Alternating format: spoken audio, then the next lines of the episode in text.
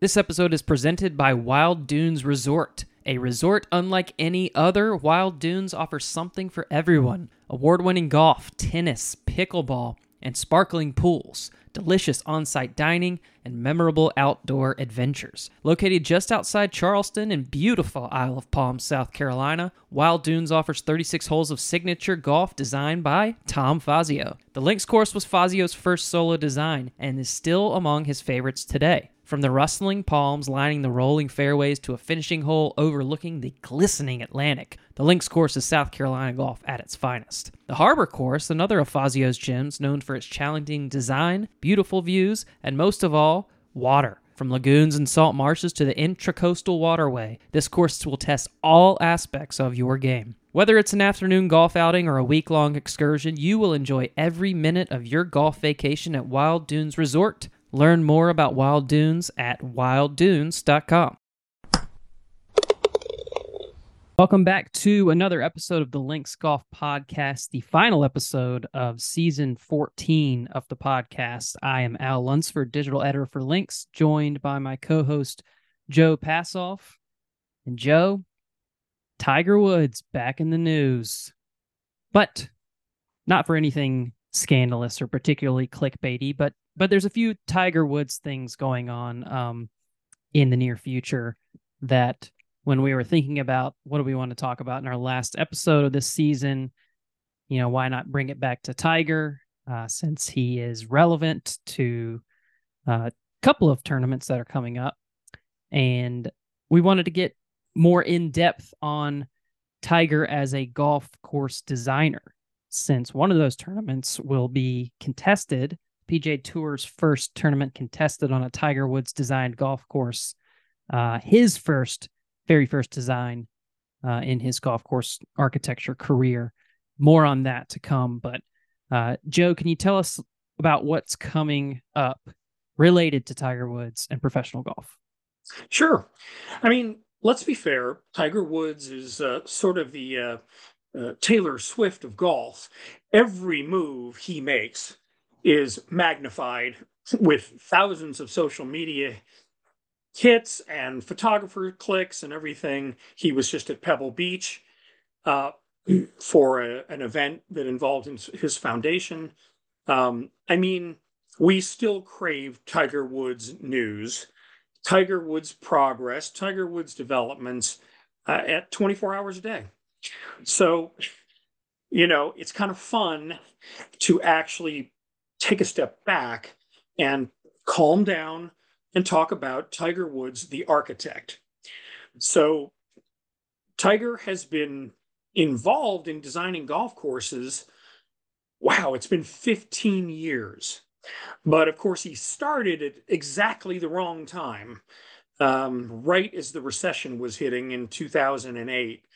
And it was awful in the US, but it was worldwide as well. So it was a little bit of a a little bit of a tough start for Tiger.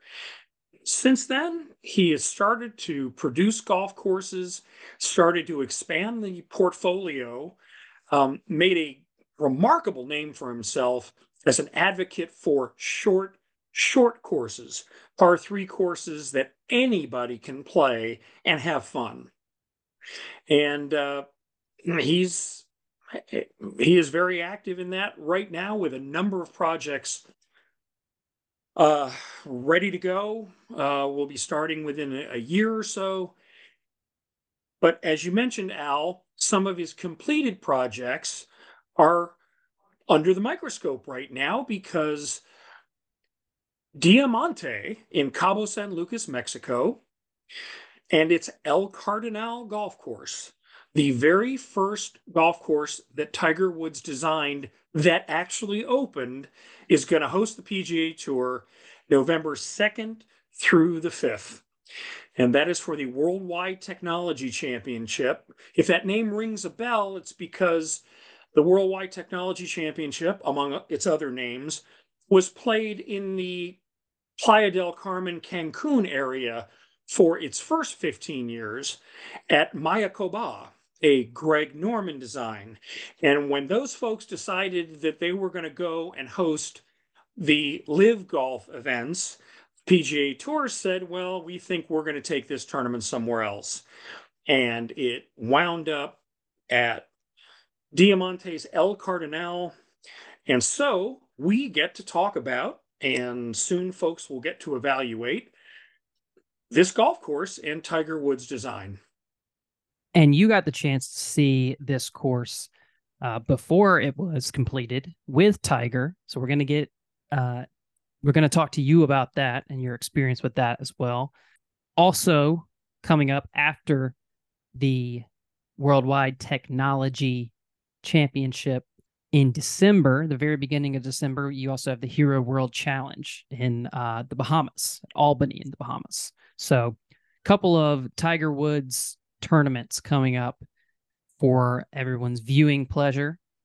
And we also wanted to discuss some of the other courses that Tiger has been involved in the design in. Uh, Joe and I have each played a few on different sides of the spectrum uh, public, private, international, domestic. So, and like you mentioned, short course as well. Uh, we've got to see a couple of those. So, we will get into all of that. Maybe we start at the beginning with Tiger. And Joe, you had a really unique opportunity to get to walk that course at Diamante uh, with Tiger as it was in construction. Do you remember thinking, you know, what were your impressions going into it of Tiger as a designer and how did you you leave? What was your perspective of him as a golf course designer after you got the chance to walk and talk with him at this course? Yeah, Al, I mean, that was one of the great opportunities of my entire professional career is to spend time with Tiger at Diamante as they, he and his team, and I'm going to interject here and make sure his team gets credit because a good friend of our program, Beau Welling, who is a very active in his own practice right now, has always been the senior design consultant for Tiger Woods uh, design. Um, and so, as Beau told us uh, when we had him on the podcast a few months ago, um, he and Tiger were just in line. They were aligned with the way they thought about how golf should be played and how inclusive it should be. So for the old Fazio guy, Beau Welling, um, to to match up with Tiger and to exchange ideas and to work these things out in the field was quite fortuitous. And what I really discovered at the time, uh, Beau, Beau Welling was there, along with Bryan Bell, uh, president of Tiger's design team, Ken Jowdy, uh, who uh, runs Diamante. I was absolutely happily surprised, fascinated with how Tiger thought about design. For starters, he knew a lot more about architecture than I would have envisioned. I mean, no disrespect at all, but I just figured as much time as he spends on perfecting his golf game, like any good golfer, you have ideas about what you like or you don't like. But Tiger really had developed them well. Um, I had had the chance to talk to him a couple years before about asking for his architectural influences, and uh, again was just very happy with what I heard. His favorite golf course is the old course at St. Andrews, and then in discussing other golf courses that work very well and design philosophies, he mentioned specifically Pinehurst number two. And I thought, well, all right, um, yeah, tell me why. And he just loved golf courses where you could play your entire round with one ball, where players of all different abilities could get together, not score the same, but still enjoy the golf course as opposed to just good golfers. Um, or if it was too friendly to higher handicaps, was the good player going to be bored? So Tiger talked about how much he loved St. Andrews because of all the options that it gave you, the different ways to find the hole. And, you know, again, um, not going out on a limb to say St. Andrews is your favorite. I think Jack Nicklaus has been on record as doing that too. But um, okay, when he talked about Pinehurst and he talked about subtleties and ground game and that sort of thing, and then, you know, I mean, threw in some actual architecture, um, I thought, okay, this guy's thought a lot about this. And the other thing that was clear to me in walking uh, in the dirt uh, before any holes had been grassed, they were still shaping, was how much fun Tiger was having being in the field. And he told me, "Oh yeah, it's much more fun than than being in the office and and sitting there drawing." Uh, so uh, thought again, that's really cool. He's just getting a kick out of being in his jeans and his work shoes. Uh, and seeing how it all unfolds as the guys are moving dirt. Yeah, when I got the chance to, uh, when Paynes Valley, which was Tiger's first public course, uh, opened at Big Cedar Lodge in 2020, uh, I was I got the chance to go to the opening event, the Paynes Valley Cup, uh, which featured Tiger and Rory, Justin Thomas, and Justin Rose uh, in an exhibition match. They were joined later at the 19th hole, which is well known by now, by Jack Nicklaus and Gary Player as well. But uh, someone asked Tiger who his design influences were, his biggest influences, and his answers were Alister MacKenzie, of course, Masters, uh, Augusta National, where he's had a lot of success, had, has had a lot of influences on him as well. Uh, he mentioned Tillinghast, and he also said Pete Dye, which makes a lot of sense when you're talking about the Pete Dye School of Architecture is boots on the ground, boots getting dirty as well. So what you're saying about Tiger being involved and you know, he's more much more of a uh, on-site guy than a behind the desk type of guy. Which makes sense for Tiger Woods. For as a as an architect as well. Uh, he's very hands-on it seems. And Paynes Valley was also a great example of what you were describing in terms of playability. It's very hard to lose a golf ball at Paynes Valley. You've got 80 yard fairways stretching side to side. You've got the rough kind of patched down. So you never really have difficulty hitting out of the rough, but it's sticky enough to stop a ball that's that's running and shooting out of the fairway as well, uh, and prevents you from losing it. Of course, they have a forced carry. He has an island green, a par three, uh, fifth hole at Paynes Valley. But other than that, most holes have more than one way to access the greens. You can stay away from the trouble or you can take it on if you'd like. So, emphasizing that playability for everyone, but also giving you shot options that more talented players can certainly uh, find themselves in an advantageous advantageous position if they take on some of these bolder approaches that he offers out there at Paynes Valley. Just tying that into the conversation makes a lot of sense with what you were talking about. Yeah, I think uh, that holds up beautifully with what Tiger said when they were introducing Paynes Valley. Um, they hadn't broken ground just yet, or or they just barely had. And I was I was out there for a little presser that Tiger was doing, and he remarked uh, on how he said using the ground as your friend is something I believe in for all my designs. And then he said, Brown is okay. It doesn't have to be perfectly green.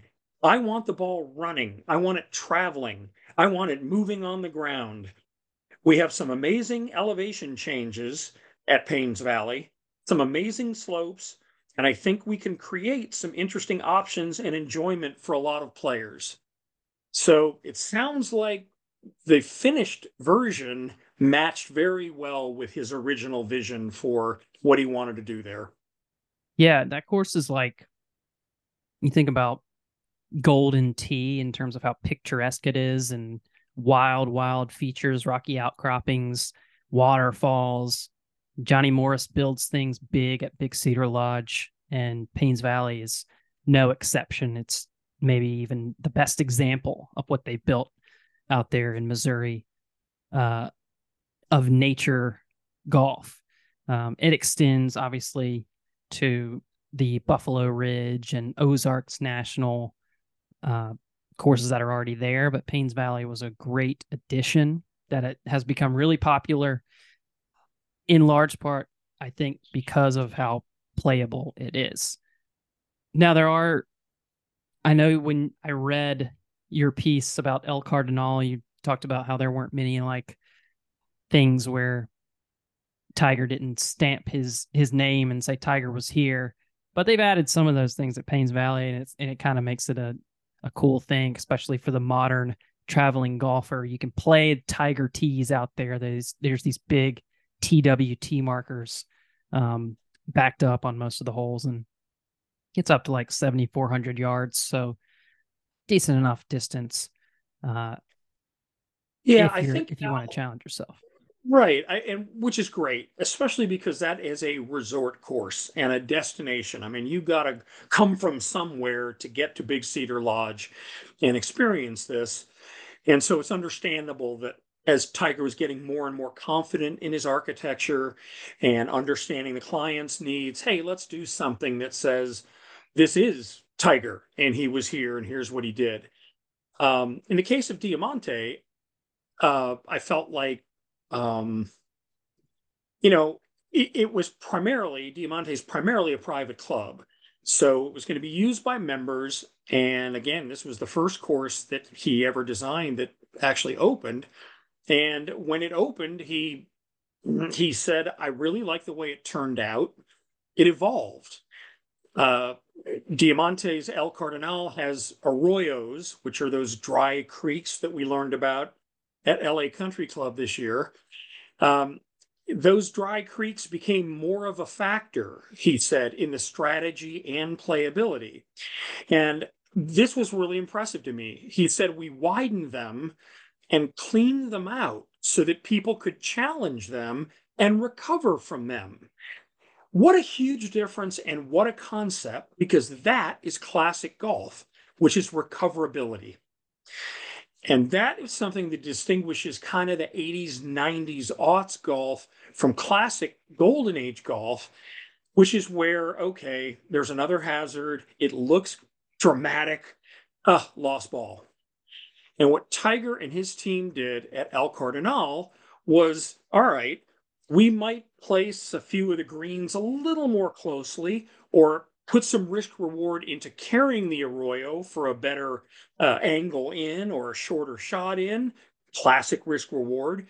But you know what? We're going to clean out those arroyos to some degree so that you can find your ball and even possibly play a recovery because that is at the heart of the game is making a spectacular par or whatever number you make after being wow i am i am off the grid right this minute so that's another huge plus that uh, the way the golf course opened uh, at Diamante in 2014.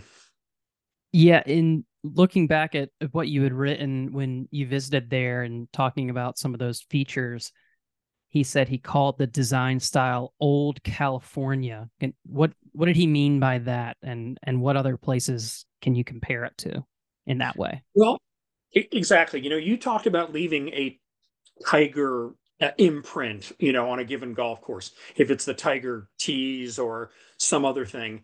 And I think Tiger and Beau Welling and all the folks with TGR design have been very cognizant about being site specific, that they're not going to just put in um, railroad ties like Pete Dye did, you know, for the sake of having railroad ties on every golf course.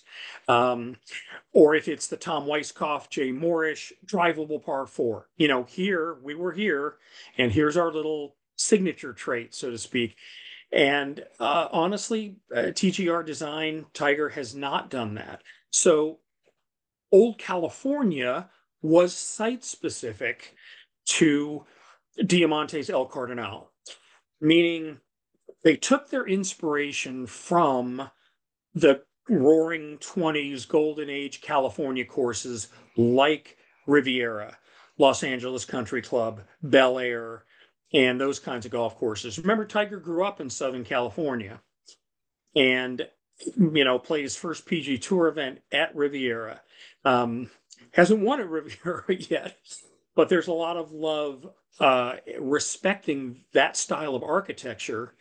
And although most of that was George Thomas, um, it still was in the Mackenzie mold of um, big features, sprawling bunkers. Uh, so that's what Old California meant to him in terms of the design at El Cardonal of Diamante.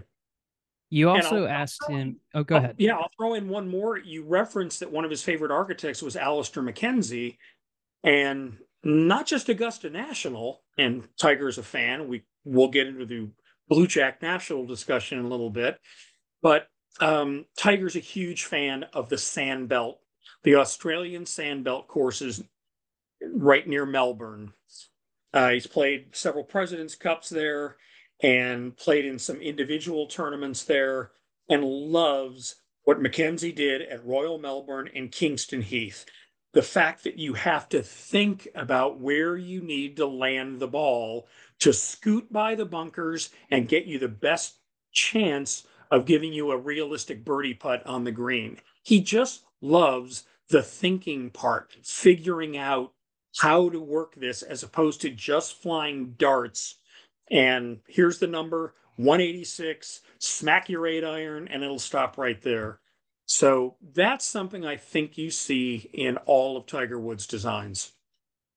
You know, how else do you win a green jacket in your 40s other than being able to to figure out how to attack a hole in more ways than just like you're saying overpowering and and throwing darts uh, there's a creative aspect that a course like royal melbourne which you're describing is is there is intrinsic to the the course's uh, nature exactly and i mean one of the other memories i have of watching tiger the tactician and and then executing the shots were in the 2000 Open Championship at St. Andrews.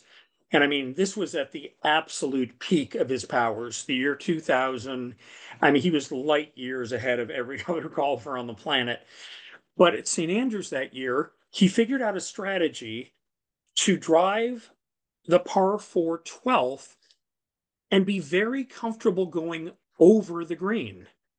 And nobody else was doing that you know, you risked the gorse bushes and some of the other trouble on 12. It was fairly easily drivable, but if you missed, you could wind up in some awkward positions. By Tiger choosing the club and the shot to go over the green, he now had a chip back uphill into wherever that hole was uh, was located, and I thought, man, he really did his thinking about this. Maybe others did too, and just didn't have the skill to execute the plan. But I was just really, really impressed at that point. And once he got thinking about design and thinking about how these things work, I figured, uh yeah, he's he's got to be good at this once he sets his mind to to golf course architecture. This episode is presented by Wild Dunes Resort. A resort unlike any other, Wild Dunes offers something for everyone award winning golf, tennis, pickleball, and sparkling pools, delicious on site dining, and memorable outdoor adventures. Located just outside Charleston in beautiful Isle of Palms, South Carolina, Wild Dunes offers 36 holes of signature golf designed by Tom Fazio. The links course was Fazio's first solo design and is still among his favorites today. From the rustling palms lining the rolling fairways to a finishing hole overlooking the glistening Atlantic, the links course is South Carolina golf at its finest. The Harbor Course, another of Fazio's gems, known for its challenging design, beautiful views, and most of all, water. From lagoons and salt marshes to the intracoastal waterway, this course will test all aspects of your game. Whether it's an afternoon golf outing or a week long excursion, you will enjoy every minute of your golf vacation at Wild Dunes Resort. Learn more about Wild Dunes at wilddunes.com. You had also asked him, you know, before you left that day at El Cardonal, what makes a golf course great. And he responded by saying, I believe great golf courses are the result of variety, strategy, a distinctive environment, and the ability to make golfers think and make choices. So that envelops a, a lot about his personal perspective in golf course design and certainly the courses he talks about as being his favorite, St. Andrews chief among them. Well, you figured again, like Jack Nicklaus was criticized early in his career, in his design career, about building golf courses and golf holes that were great for Jack, but not for too many other people. Um, meaning you had to come in really high and land your approaches soft, you know, lots of room to drive the ball, which encouraged huge hitting and that kind of thing. And I, I mean, Tiger realistically could have done the same thing. But the joy for Tiger apparently seemed to be in inclusiveness, in getting, as he put it, his buddies that didn't play quite as well as he did, but they all wanted to be on the same tee together. That's why he wound up professing a liking for the teeing box style of Robert Trent Jones Sr., like we saw at Firestone. So instead of individual islands of tee box at different angles, he kind of liked one big long tee box because he said he liked being up there with his friends. And so everybody would gather if they were all playing the tips. But then, even if they weren't, Tiger would hit his shot and then they'd all walk up together to the next set of tees. And he really enjoyed that. You can see that inclusiveness in how he designs his championship courses with so many run up options to allow for the shorter, low ball hitter to have fun. And then, especially in his par three courses, his short courses, which are super short, anywhere holes from 45 to, you know, 110, if you will. And again, he doesn't want 210 yard holes and having, you know, to lug a whole bag of clubs to play a par three course. And I think you experienced that firsthand, Al, um, at the Hay at Pebble Beach. Yeah, I believe the the longest hole at the Hay is the second hole, and it's 106 yards. It's called seven because it's a replica of the seventh hole at Pebble Beach, which is well known as one of the best and uh, most famous par threes in the world. Uh, what Tiger wanted to do is, you know, realizing that hey, everyone may not get the chance to play Pebble uh, because of the green fee, because of kind of the exclusivity. It is public, but you know, there's a hurdle to jump there. But the hay at Pebble Beach is, I believe it's the only short course on the Monterey Peninsula, and the green fee is about sixty-five dollars, so much more accessible, uh, and gives anyone who walks up the chance to experience uh, what that whole kind of is all about. Sands the ocean, but uh, in in building it, it's essentially the a replica of that seventh hole. Um, the big thing at the hay too was let's maximize these views. It's set at the top of uh, a hill there overlooking Carmel Bay.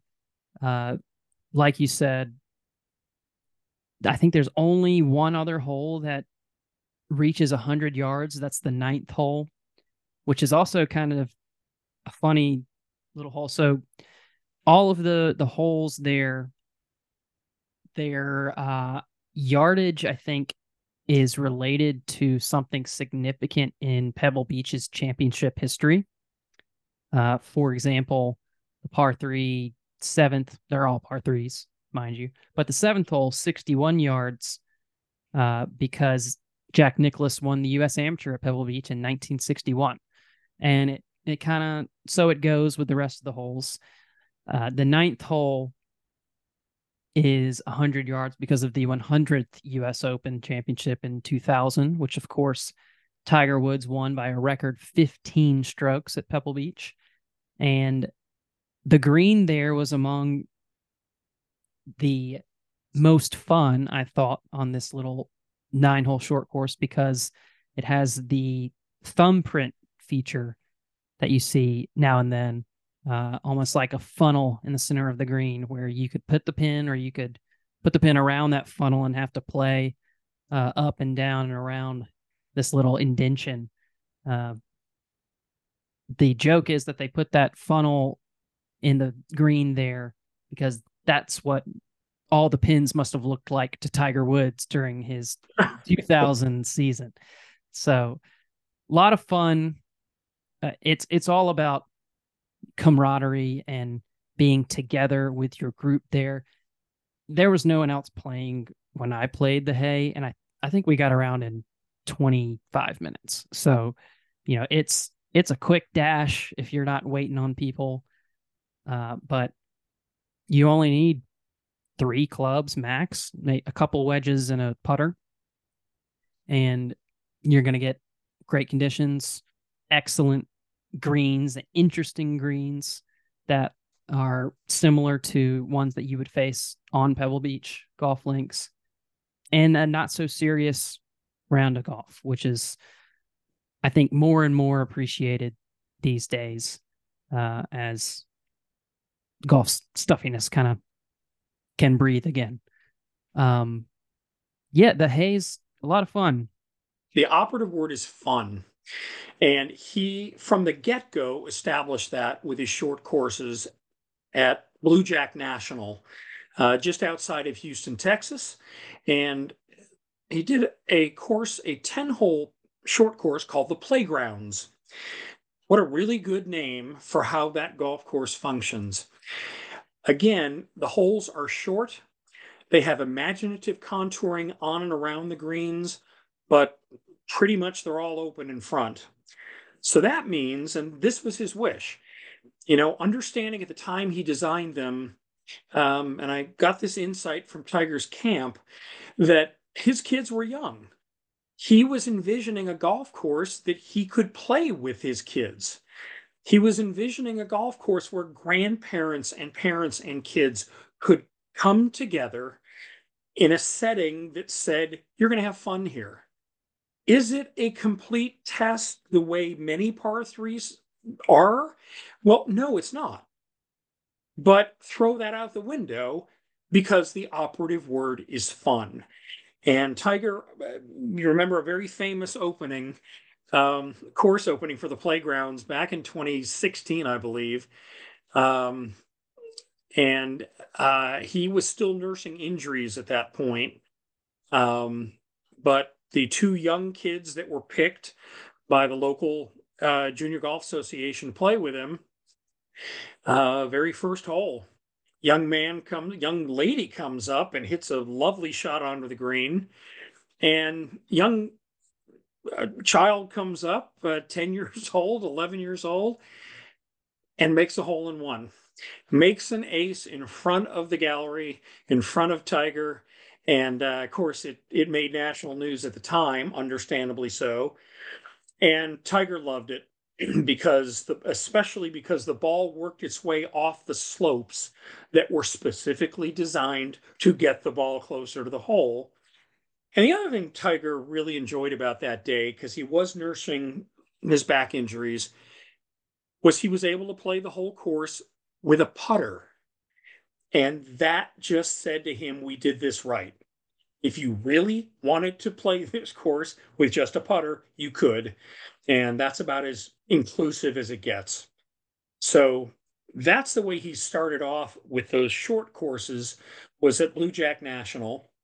And um, of course, the championship course he did there was incredibly well received, best new private course of the year with all the publications, and um, and and still very popular seven years later, with uh, an Augusta National kind of feeling to it, with clean lines and elevation changes and pine straw and no rough and and that sort of thing. So it continued exactly what he wanted to do that design philosophy of letting the ball have some fun along the ground and don't waste time looking for lost balls and and that sort of thing so Bluejack National was uh, his first uh, united states golf course that opened and um, you know again set the tone as these other golf courses have become uh, coming on board yeah and that was the it opened as the his second course, right after uh, El Cardonal at Diamante.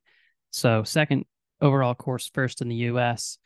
And you visited that one as well. Did you? I know you said it continued what we saw um, previously at Diamante, but could you sense a maturity in this next course after seeing the first one?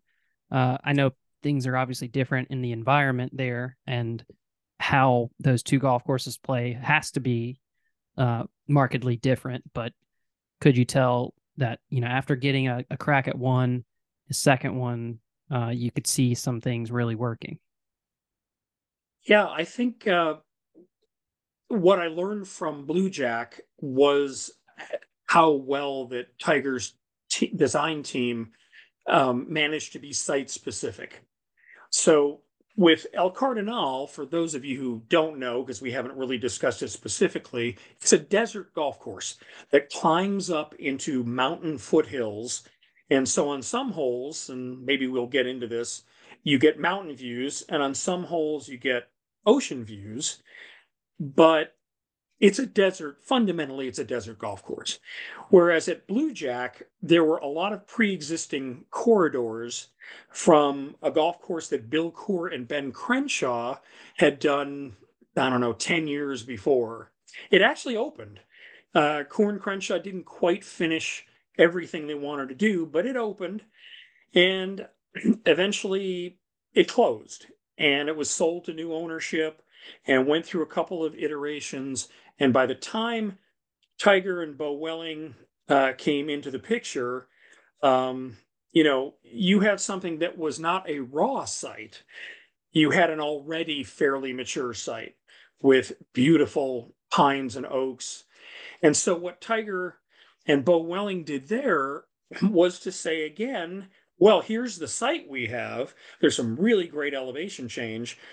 The constants and and the similarities between the two were emphasis on the ground game or with off the tees um, an absence of traditional rough for the most part uh, green contours that were broad rather than heavily sloped or divided into sections um, lots of great chipping possibilities around the greens so what you had were a few more lakes and more dramatic bunkering at Bluejack, again, because of the nature of the site. But you had a lot of similarities as well. I guess that lends itself for me to you know, go back to Payne's Valley and, and think about, you know, when you talk about a site specific golf course, you know, that's sitting up on kind of starting on top of a rock, playing down into this valley. Almost first hole is almost like a fingerling uh, fairway out into the valley, looking over the trees and, in the the mountains of the Ozarks, and then you kind of get a little bit lower. You climb back up a ridge line, come back down, and then finish uh, with an 18th looking straight at this humongous limestone wall where the, the clubhouse sits on top of. And the other side of that is the mountaintop par three Gary Players design uh, after you're done with the round, you, have got a, I think it's legitimately a mile drive, um, winding up and uh, side to side on the, the side of this limestone wall of rock. So, um, every setting that he's designed a course has been very different from one to the next. Uh, so we really haven't seen much that is in terms of comparing one place to another, there's not, you can't really make a straightforward comparison because of how different Tiger's courses have been so far. And we've seen him do some other things as well. Um, now we'll, we'll, we can get into what he's got going on now and what to expect in the future. Um, you know, another thing Tiger has done that has gained some popularity in the past couple of years is uh, he partnered with PopStroke in 2019. PopStroke uh, offers an entertainment facility uh, with miniature golf, full service restaurants, um, and each features two synthetic turf putting courses designed by Tiger and his TGR uh, design team. So uh, I think right now they're up to seven venues in Florida, Texas, and Arizona. They expect to be up to 28 locations in eight states by the end of 2025 or by 2025. Um, so and so and so Al, these are putting courses, but putting courses with actual like golf course architecture going on. Yeah, and I haven't actually played it, but I have some actually have some friends that got to play it uh, a few months ago, and it's you know not every hole is a, a par two like a regular putt putt with you know metal blocks and humps and bumps, and I mean you're you're talking about you know there's turf and then there's a kind of a bunker not not sand but fashioned the turf is fashioned differently. Um there's par threes par fours out there. Uh so it's more of a you know not every hole is going to be a straight shot hole in one. You you must be better to to plod your way and insert some strategy into your miniature golf game uh, to score well there. And you could absolutely go for glory every time and end up in some precarious spots but uh, tiger is designed these courses to be played with thought much like his his other uh, regulation golf course designs. Well, Al, uh, I'll chat a little bit about uh, what competitors at the Worldwide Technology Championship should expect uh, at El Cardonal at Diamante uh, during the PGA Tour event there, November 2nd through the 5th. And then maybe we'll talk about what else the Tiger Woods design camp has going on in the planning stages. So, um, perfect. Again, just having been fortunate to play El Cardonal a number of times uh, down there for the grand opening, and um, it's very interesting. They the, the development team at Diamante decided they weren't blessed with as more eh, spectacular piece of property as their original course, which was the Davis Love designed Dunes course. That course sweeps right through sand dunes and several holes that play right next to the Pacific Ocean. I mean, it's in everybody's top 100 and Mexico's top ranked course for good reason. So they knew with Tiger's site, they weren't going to be able to compete with that. And so they figured, let's complement it as opposed to competing with it. And I think they did a really nice job. Um, there should be enough length, even in the nice thin desert air. Uh, 7,452 yards, par 72. And um, you know, plenty of long par fours to kind of kind of test the game, if you will, but a lot of variety within the round. And you know, I alluded to this earlier, but at the opening, Tiger pointed out um, you know, an, an eye towards walkability, and emphasis on options and the ground game. And he said, I wanted to provide many different ways to play the holes. I didn't want a lot of forced carries and wanted almost every hole to allow shots to run onto the greens. So, okay, mission accomplished. Now, some would say, some would argue, wow, you've got these cool arroyos running through this property why didn't you stick a green like just on the other side of it? Or, you know, or several, or have it cut through the middle of the fairway a couple of times just to create more drama. And that's one of those Tiger Woods aspects that, again, I salute, which is restraint. Maybe, maybe, maybe another architect or many other architects would have chosen more drama. But you know what? That also would have meant more lost balls. That's been the running debate about Pinehurst number two for all those years. Where's the drama?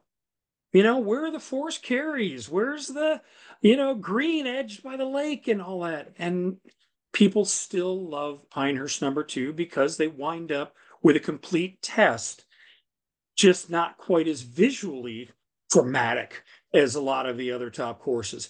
And El Cardonal works the same way. You've got again um, your share of holes where you can take on some risks and rewards, drive over some fairway bunkers to shorten things, to improve the angle, risk flirting with the arroyo on one side or another. But for the most part, it's a relatively friendly golf course um, because of the width of the fairways. Uh, it it can get pretty breezy there, as Tiger stated. So fairways are wide. And nobody likes to play a narrow desert golf course where you're just, oh man, I'm, you know, I'm out in the cactus and rocks again. So I think it'll be a really, really good test for those guys, depending on if they get a little breeze or not, um, which can certainly happen down on the ocean. But um, there's one hole, the shortest hole on the course, the par 3 16th, that is a force carry that's just how the team chose and had to deal with the Arroyo as it was cutting through. So, yes, there's a little more drama on that hole than maybe any of the others. But again, not a terribly long par three. Um, distance is, it'll play just 154. So, pretty steep drop offs if you miss, and um, some other challenges uh, with the contouring of the green. But um, yeah, I, I think this will uh, make for, like I said, a really intriguing test for the PGA Tour come November. And a tough one to predict, probably, uh, who might fare well. Kind of seems like doesn't really cater to one specific style of play. Uh, a lot of ways to to attack that course. Right, especially with the fact that um, you should be getting all the run that you really want uh, from the ball so uh, it's not going to overly penalize the shorter hitter. You know, the longer hitter might have that happen where he runs into a little more trouble. Hmm. So it is a little bit of an equalizer under those conditions. Well, we'll look forward to to seeing that again here in a couple of weeks. Now we'll let's move on to what Tiger has on the docket, Joe. Uh, I know of a couple, and maybe you you know of more than than this, but the ones that have been making headlines uh, are a couple of for noteworthy reasons. Uh, one is near Park City, Utah. A, a private club called Marcella Club is going to be opening with a Tiger Woods TGR design layout. Uh, Tiger's first mountain layout. So, again, unique site you could probably call Payne's Valley a mountain layout, although it could be considered more of a valley layout, right? Uh, it's not really mountainous in its play. Uh, this seems to be more uh, intris- intrinsically tied to those big mountains in Utah, and uh, the the kicker, the big um, click worthy headline for this place is that the scorecard reads over 8,000 yards, Joe. So, Tiger, oh. Tiger, when you talk about Tiger proofing a place, Tiger may have Tiger proofed his own design. I know. I mean, it certainly made a little bit of news when it was announced. Um, and and you think, oh wait, we've been talking about how inclusive all of Tiger's courses are, and here he's building this thing eight thousand and sixty four yards from the tips. Uh, hold on, hold on. It's up at Park City, which has 7,000 feet of elevation. It's a true mountain experience. So um, I don't have my math and uh, equ- equivalents in front of me, but 8,064 yards will be something in the neighborhood of 7,300 or so, given the elevation. I mean, when the Robert Trent Jones Golf Trail course one or two of them hit you at more than 8,000 yards from the tips, and you're pretty far down there uh, in Alabama. Wow. You know, that is going to take some hitting. At this golf course for Tiger, um, yeah, it's still a big number, but not as fearsome as the number would imply based on that elevation. And that'll be the first course. Uh, they'll have 36 out there eventually, but Tigers will be the first phase there at Marcella Club. The other one made news because of who else is involved with this Tiger Woods designed course in New Jersey. Um, the name kind of says it all. It's Trout National, the reserve, and the figurehead leading the charge there is Mike Trout, well known Major League Baseball player, uh, one of the best, if not the best player in the MLB right now. Uh, decided he wanted to open a club near uh, his hometown in Vineland, New Jersey. The the site is an old silica sand mine uh, with farmland around it, uh, and Tiger's going to go out there and, and build a course for Mike Trout, Joe. That both of those that we're talking about now, Marcella and Trout National, are looking like 2025 openings, but um, you know, I don't really know a ton about Trout National. They released just Same in thing. August the the Yep. rendering of the the routing there, but don't really know a ton other than it's a New Jersey course on a former sand mine. Yeah, I, bel I believe they're touting it. Uh, completion is scheduled for 2025.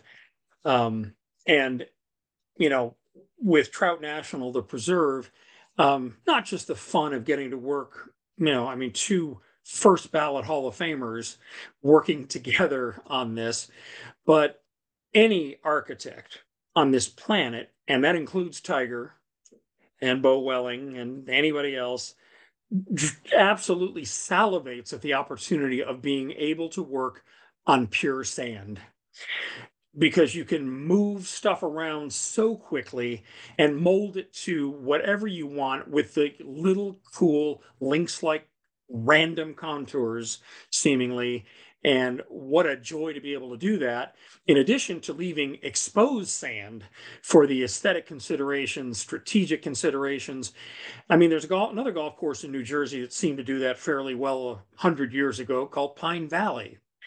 And um, so, well, we're not we're not going to put Trout National, the preserve in Pine Valley's class just yet.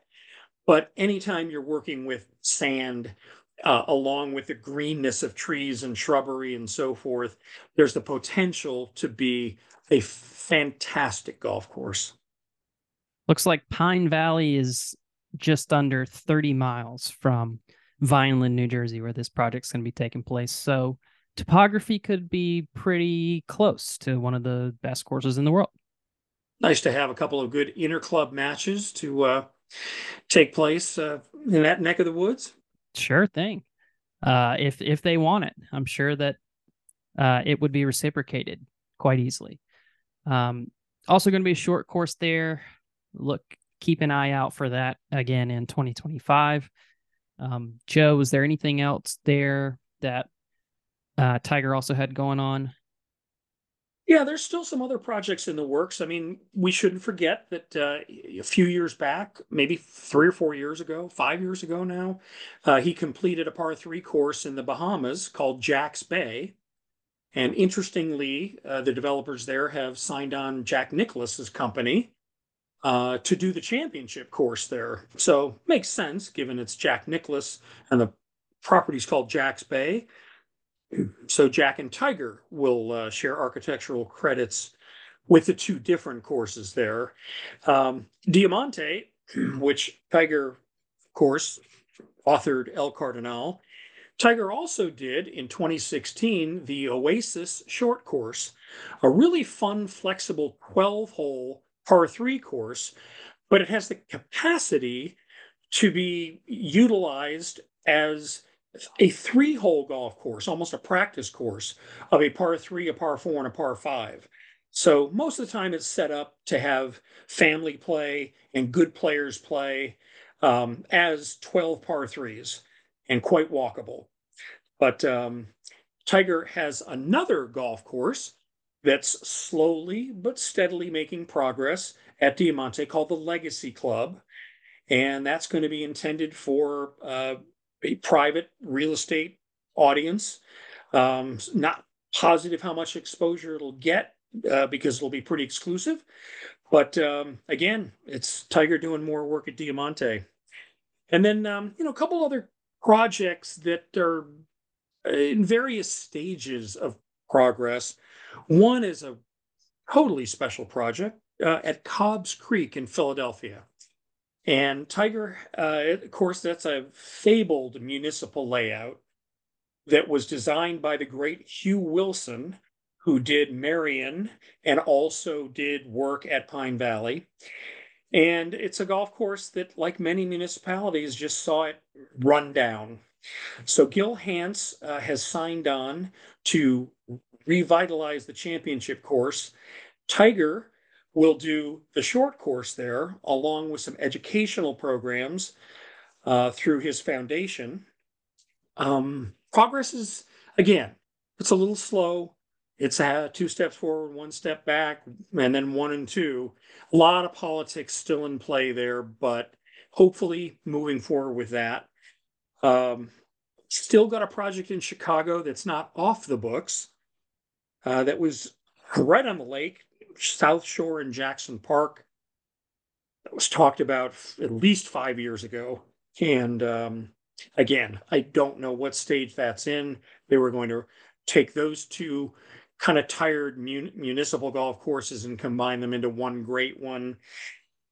Um, and yeah, a couple other possibilities as well, but this is what we know for sure. I will say that uh, maybe the strangest sight of all is Tiger in Dubai, that he signed on to do his very first golf course back in 2006. And in the big economic downturn and recession of 2008, it stopped moving forward. And eventually it was abandoned. And then in 2014, Donald Trump and and a UAE partner came in and said, let's do a project together. And um, let's have Tiger Woods do the golf course because most of the golf course was going to be designed in the same place that his previous one was.